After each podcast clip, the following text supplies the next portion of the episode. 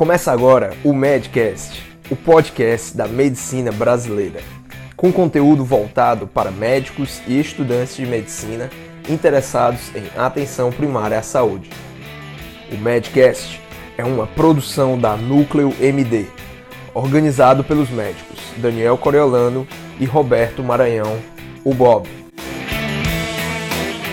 Olá, MedCasters! Bob aqui com vocês. E nesse episódio, nós vamos conversar um pouco sobre organização. Porque também, acho que é importante, assim, a gente escutar, né? A gente ter contato com alguns assuntos que não são eminentemente clínicos. Eu sei que é muito importante a clínica, eu acho que, como aquela frase célebre, a clínica é soberana. Mas se você não tiver uma organização da sua clínica, seja ela a clínica médica para você examinar o paciente, fazer uma boa anamnese, ou seja a sua clínica, o seu consultório, como é que você organiza os prontuários dos seus pacientes, etc e tal, você com certeza vai ter prejuízo no acompanhamento dos seus pacientes. E aí falando principalmente daqueles pacientes que são pacientes frequentes, pacientes que têm condições crônicas, não aqueles pacientes que são rígidos, né, têm uma excelente saúde e vêm uma vez ou outra devido a uma infecção respiratória ou alguma situação específica, como um trauma ou uma cefaleia ocasional. Quando nós falamos desse tipo de paciente especificamente, pacientes com condições crônicas, e aí para exemplificar, um paciente com diabetes, um paciente que você tem que avaliar uma série de fatores de risco, um paciente que você tem que fazer o exame dos pés, um paciente que você tem que solicitar exames com uma certa frequência. Então, é importante que você tenha um registro organizado para que você possa fornecer uma atenção qualificada para esse paciente, ou seja, você ter acesso ao histórico de saúde daquele paciente de forma organizada, para que toda vida que o paciente venha, você não tenha que depender do próprio relato do paciente. Porque a gente sabe que, infelizmente, né, a, a maioria das pessoas, né, apesar de que não sei se existe esse dado cientificamente, mas a maioria das pessoas elas não conseguem memorizar exatamente como é que foi toda a vida, né, todo, todas as internações, todos os problemas é, de saúde que elas tiveram. Até porque elas não são profissionais de saúde, elas não são médicos. Então, muitas vezes a pessoa é internada no hospital. Se ela não recebe um resumo de alta, um relatório, e isso não fica registrado de alguma maneira no prontuário daquele paciente, e isso também deve ser feito a nível de atenção primária, a nível de consultório ambulatorial, se isso não fica registrado, aquilo ali se perde, né? Às vezes o paciente fez uma cirurgia cardíaca que você não sabe o que foi que foi feito naquela cirurgia. E obviamente que sempre devem haver registros. Existe um, um, uma questão ética relacionada à proteção dos registros médicos. Mas nós sabemos que, infelizmente, pelo menos dentro do contexto da atenção primária, isso não é respeitado, né? E isso eu digo de forma muito clara, porque eu vivenciei já experiências em que É, é, prontuários foram perdidos e, poxa, aquilo ali é um documento, né? Aquilo ali é algo muito importante para o paciente e que invariavelmente poderá ser requisitado, poderá ser necessário para condutas específicas em relação aos cuidados de saúde daquele paciente. O objetivo do MedCast de hoje é trazer uma sugestão, trazer é, uma opção, que nós não vamos trazer regras específicas, até porque quando se trata de registros clínicos, não existe uma regra. Existem pessoas que fazem registros à mão, conseguem organizar isso de forma é, cuidadosa, conseguem facilmente ter acesso a essas informações. Tem pessoas que fazem esse registro de forma informatizada. Hoje, dentro do Sistema Único de Saúde, é, se almeja ter um registro único dos pacientes, né, no país. Isso falando em termos de Brasil, né, que é um país com dimensões continentais, é muito difícil, principalmente porque A, a, a saúde no nosso país ela é descentralizada, então cabe a cada município definir sobre como é que organiza, por exemplo, a questão dos prontuários dos seus pacientes a nível de atenção primária, mas é um desejo e que, se um dia for alcançado, vai ser de grande benefício para os pacientes. Então, você já pensou um paciente que, por exemplo, é atendido numa U P A, tem o registro daquele atendimento, e algum tempo depois ele é atendido na unidade de saúde, você tem acesso àquele registro, que aí você vai perguntar: poxa, mas o senhor foi atendido na U P A e o que foi que aconteceu com o senhor?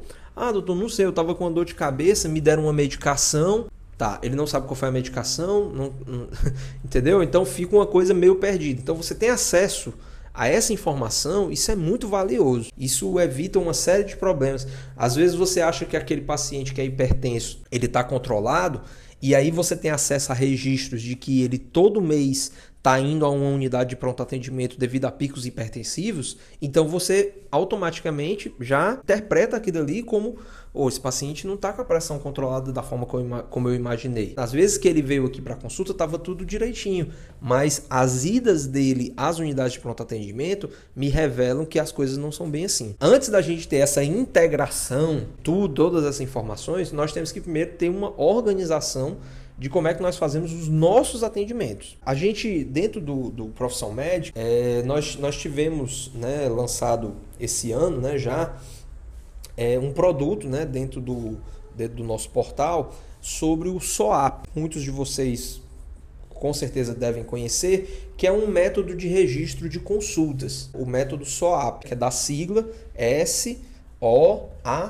P, que é uma sigla do inglês, mas que poderia ser traduzida para o português como análise subjetiva, né, que seria o S, análise objetiva, que seria o O, o A seria a avaliação, onde estariam a lista de problemas, e o P seriam as condutas, seriam as propostas terapêuticas, né, as condutas de uma maneira geral. O S O A P, ele é um método de registro que está dentro do contexto de você registrar uma consulta. Mas e o prontuário? Como é que você imagina o prontuário de um paciente? O paciente, é, ele vai ter, o prontuário dele vai ser um compilado de consultas, todas elas organizadas no formato do S O A P ou em algum outro formato.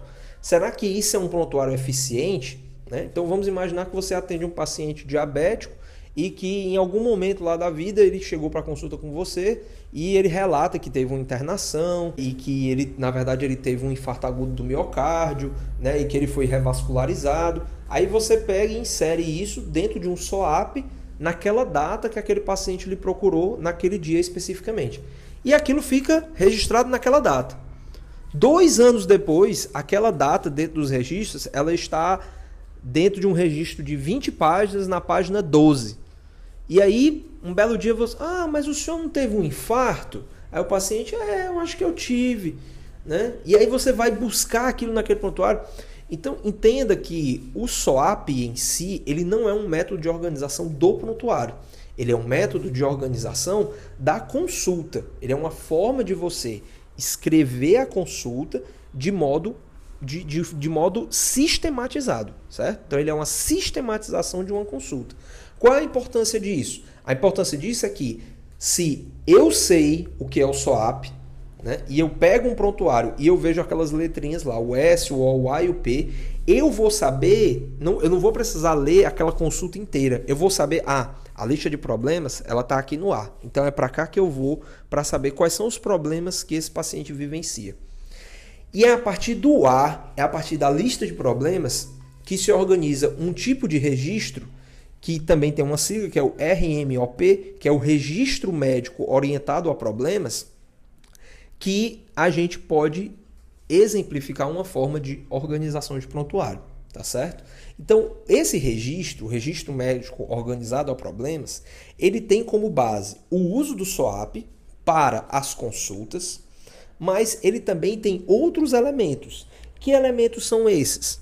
Nós temos uma base de dados, tá certo? Então, um dos elementos do Registro Médico Orientado a Problema é uma base de dados, na qual você vai colocar informações relevantes referentes a uma determinada situação.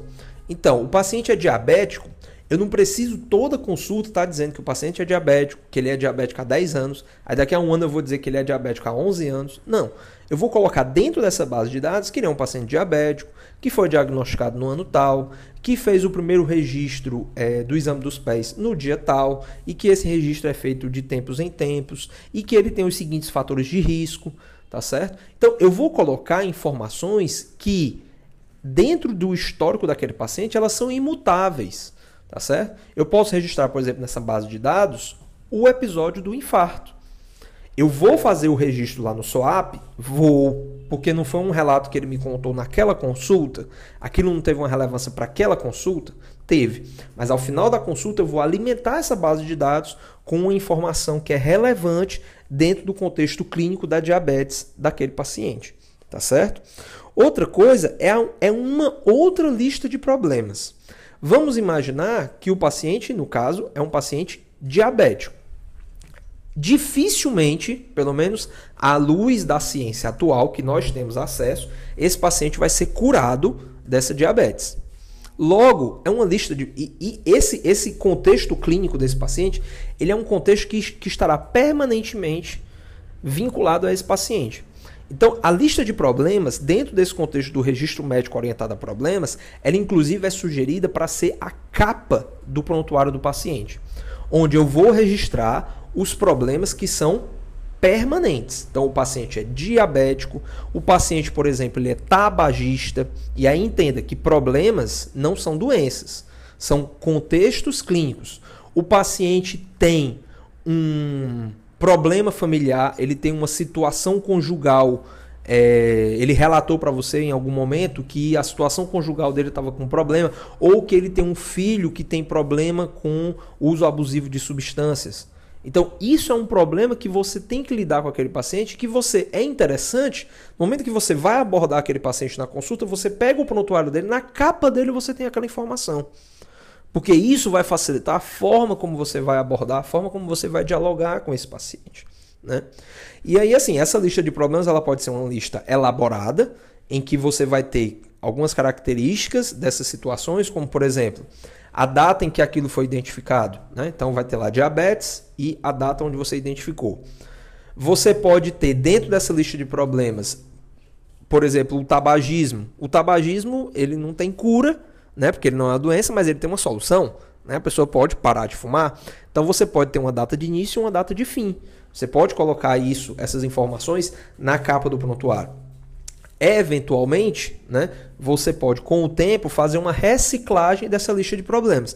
Ah, ele era tabagista, então isso aqui saiu da lista de problemas, porque não é mais um problema, afinal de contas ele não é mais tabagista, mas isso vai entrar dentro da base de dados dele como um histórico, os hábitos dele, que ele fumou durante dez anos e que ele parou na época tal e tal e tal, né? Então isso mantém-se no registro, mas ele não é mais capa, ele não é mais algo que você tem que olhar e dizer, hum, isso aqui ainda é um problema para o paciente, será que eu vou fazer uma abordagem para ele sobre isso? Né? O paciente chega só para mostrar uns exames de, de, de rotina, e aí você aproveita que os exames estão tudo bem e diz, poxa, e o senhor não pensou mais naquela história de largar o cigarro, né? Não quer conversar um pouco sobre isso? Né? Então aquilo facilita o modo como você vai fazer a abordagem desse paciente, tá certo? Outra coisa que é importante também, tá certo? E que isso é, se mistura um pouco com a base de dados, mas não é a base de dados, são, é, é, é, é a abordagem inicial, certo? Então, a primeira consulta que você faz com esse paciente, e isso lembra muito aquelas consultas de admissão, né? Todo mundo que rodou o internato sabe, né? O nosso ensino ele ainda é muito hospitalocêntrico, né? Então, nós temos ainda esse... esse esse método de abordagem do paciente, que é aquela coisa da admissão, né? Que você vai perguntar a história toda do paciente, né? E aí você vai ver hábitos e tudo. Então, na atenção primária, isso também é interessante de ser feito, tá certo? Só que na atenção primária, como nós temos um fator chamado longitudinalidade, né? Eu vou ver esse paciente durante muito tempo, eu não preciso, na primeira consulta, fazer uma admissão hospitalar desse paciente. Mas eu vou colocar informações nas quais eu irei trabalhar o contexto de vida daquele paciente, né? Vou trabalhar, por exemplo, o genograma dele, vou trabalhar, por exemplo, o ecomapa dele, como é que ele se relaciona na comunidade, qual é o contexto de trabalho dele, e aí quais são os fatores, de repente, que no trabalho ele está exposto, que pode prejudicar a saúde dele. Então, isso vai ser também uma abordagem inicial, que é um outro elemento, né? É, que faz parte, que compõe essa questão do registro médico orientado a problemas. E por último, tá certo? É, nós temos ainda, né, dentro do contexto do, do registro médico orientado a problemas, é um, um, uma parte do prontuário onde eu vou me dedicar à questão, por exemplo, de exames, né? Então, é, entenda que, por exemplo, lá na base de dados, eu não vou estar colocando todos os resultados de exame laboratorial daquele paciente, né? Eu posso, de repente, colocar que na época que foi feito o diagnóstico de diabetes, foi identificado porque foi feito duas glicemias de jejum, uma delas deu acima de duzentos, né? Ou então foi feito uma hemoglobina glicosilada, né? Então, isso como um critério para você ter dado aquele diagnóstico, para você ter chegado àquela situação. Mas ao longo do acompanhamento do paciente, né, você, é, é, é, você vai fazer registros, tá certo? É, em que você vai diferenciar o que é que vai para a base de dados e o que é que vai para acompanhamento de exame laboratorial. Então, você pode ter, por exemplo, uma tabela de exames laboratoriais, que é um anexo, sei lá, que você bota lá no final do prontuário, né? E aí você vai registrar aqueles exames que são de rotina, né? Ou então, de repente, ele fez um ecocardiograma e aí aquele exame ali é relevante porque mostra para você que a fração de ejeção daquele paciente está muito boa, né? E que, portanto, ele não tem um risco, a princípio, de ter uma lesão é, cardíaca, ou seja, ele não tem lesão de órgão-alvo, né? Você registra ali um eletrocardiograma, né? Ou até mesmo uma xerox do eletrocardiograma, você deixa anexo ali o último ou os dois últimos para você servir de comparação, tá certo? E aquilo ali você vai reciclando, tá certo? Um exame laboratorial, sei lá, de um colesterol total que nunca subiu de duzentos, né? Você não precisa ter todos os registros de dez anos de acompanhamento do paciente. Não, você tem os últimos três, né? E aí você vai dar uma relevância maior quando você tiver uma alteração, quando você precisar de repente fazer uma intervenção devido àquela alteração, né?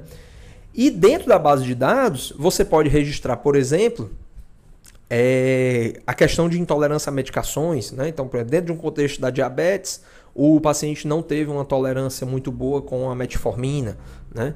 Então, você pode fazer aquilo ali como um registro pontual, que faz parte daquele contexto clínico daquele paciente, para que dois, três anos depois, aquele paciente não chegue para você e diz, poxa, mas por que o senhor não está tomando a metformina? Né? Aí você vai lá na base das... Ah, é por causa disso. Certo? Então, gente, é, ter um prontuário organizado, ter um registro organizado é muito importante, tá certo? E às vezes a gente na correria, a gente termina só acumulando papéis ali de consultas e consultas e consultas, né? E isso é prejudicial. É prejudicial por quê? Porque a gente termina pedindo exames desnecessariamente. Uma mulher, por exemplo, ela pode ter organizado uma folhinha dentro do seu prontuário, é, a questão do acompanhamento de solicitações de mamografia, né? Então, ela pode ter lá a mamografia de seis anos atrás, que era BIRADS dois, e continuou BIRADS dois, e continuou BIRADS dois, né? Então, aquela paciente, quando ela sair daquela, ou se ela estiver muito próxima da faixa etária em que vai parar aquele rastreamento, você fica muito tranquilo, que você tem uma série de registros que mostra que aquela paciente ela fez um rastreamento efetivo, né, de que ela não, muito dificilmente ela vai ter chance de evoluir com uma malignidade no seio dela, e você tem muita segurança com isso. É diferente, por exemplo, você, ter, você não tem registro nenhum, a paciente chega para você e diz, doutor, eu vou fazer mamografia esse ano, não? Aí diz, mas a senhora fez mamografia quando? Ah, doutor, não lembro. E aí você fica, poxa, mas será que já faz dois anos que ela fez? Né? E aí eu vou ter que submeter essa paciente a uma radiação desnecessariamente, né? Aí eu vou ter que fazer o gasto, né? Porque a gente também, também tem que pensar por esse lado, tá, gente? Isso não é, isso não é absurdo, né? Não, não é só proteger o paciente, mas é proteger o sistema também, né? De gastos desnecessários, né? Então, se você tem um paciente que tem uma hemoglobina glicada que você solicitou de três em três meses e que agora ele está estabilizado, você não precisa mais ficar pedindo, né? Bom, então assim, o registro, ele tem realmente todo esse objetivo de organizar, de sistematizar a no, as nossas condutas de forma organizada e de que a gente possa, ao longo do tempo, perceber o que é que é importante para que nós possamos intervir de forma qualificada e trazendo o maior benefício possível para os nossos pacientes. Tá certo, pessoal? Então, espero que vocês tenham gostado. É um assunto assim que para conversar só no áudio, às vezes fica um pouco abstrato, né? Mas com certeza nós teremos conteúdos, né, para contribuir com vocês dentro da nossa plataforma e poder trazer, né, um, essa opção, né, que não é a única, mas que dentro de um contexto de atenção primária que eu, por exemplo, trabalho, eu vejo como muito útil, né, na medida, obviamente, também que nós tenhamos como executar. Tá certo? Porque aí também a gente tem que pensar nas dificuldades que às vezes é, você não tem às vezes nem espaço, você não tem nem papel, você não tem nenhum fichário para poder organizar esses prontuários, que de lá é, ter a condição de fazê-los, né? Mas se você não tem condição de fazer para todos os seus pacientes, faça o esforço de fazer pelo menos para aqueles que são acompanhados por condições crônicas, né? Pelo menos para os pacientes diabéticos, por exemplo, ou pelo menos para os pacientes que são portadores de algum tipo de demência, que é importante você ter uma evolução de como é que aquele paciente está, que tipo de medicações ele já fez uso, que tipo de medicações não deram certo, tipo de exames ele já fez, para que você não tenha que ficar repetindo essas coisas de forma desnecessária, tá bom? Pessoal, foi um prazer conversar sobre isso com vocês, é um assunto que eu gosto muito, inclusive é, eu vou tentar trazer assuntos e curiosidades, e de repente não só aqui no MedCast, mas em outros meios de comunicação, de forma a tentar subsidiar de alguma maneira, é, melhorar aí, para que vocês tenham acesso a ferramentas práticas, como é que vocês podem estar tá melhorando o formato, a formatação de atendimentos de vocês, tá bom? Grande abraço! Deixa comentário aqui no MedCast, né? Isso ajuda muito a gente, né? No nosso posicionamento em relação a, ao podcast de medicina, né? E também comenta lá no blog, né? Todos os nossos podcasts do MedCast, eles estão sendo postados no nosso blog lá no Profissão Médica. Então, cada comentário que você faz ajuda a gente a produzir mais conteúdo e, de repente, tirar alguma dúvida que tenha ficado, né? Nessa conversa que a gente tem aí toda semana.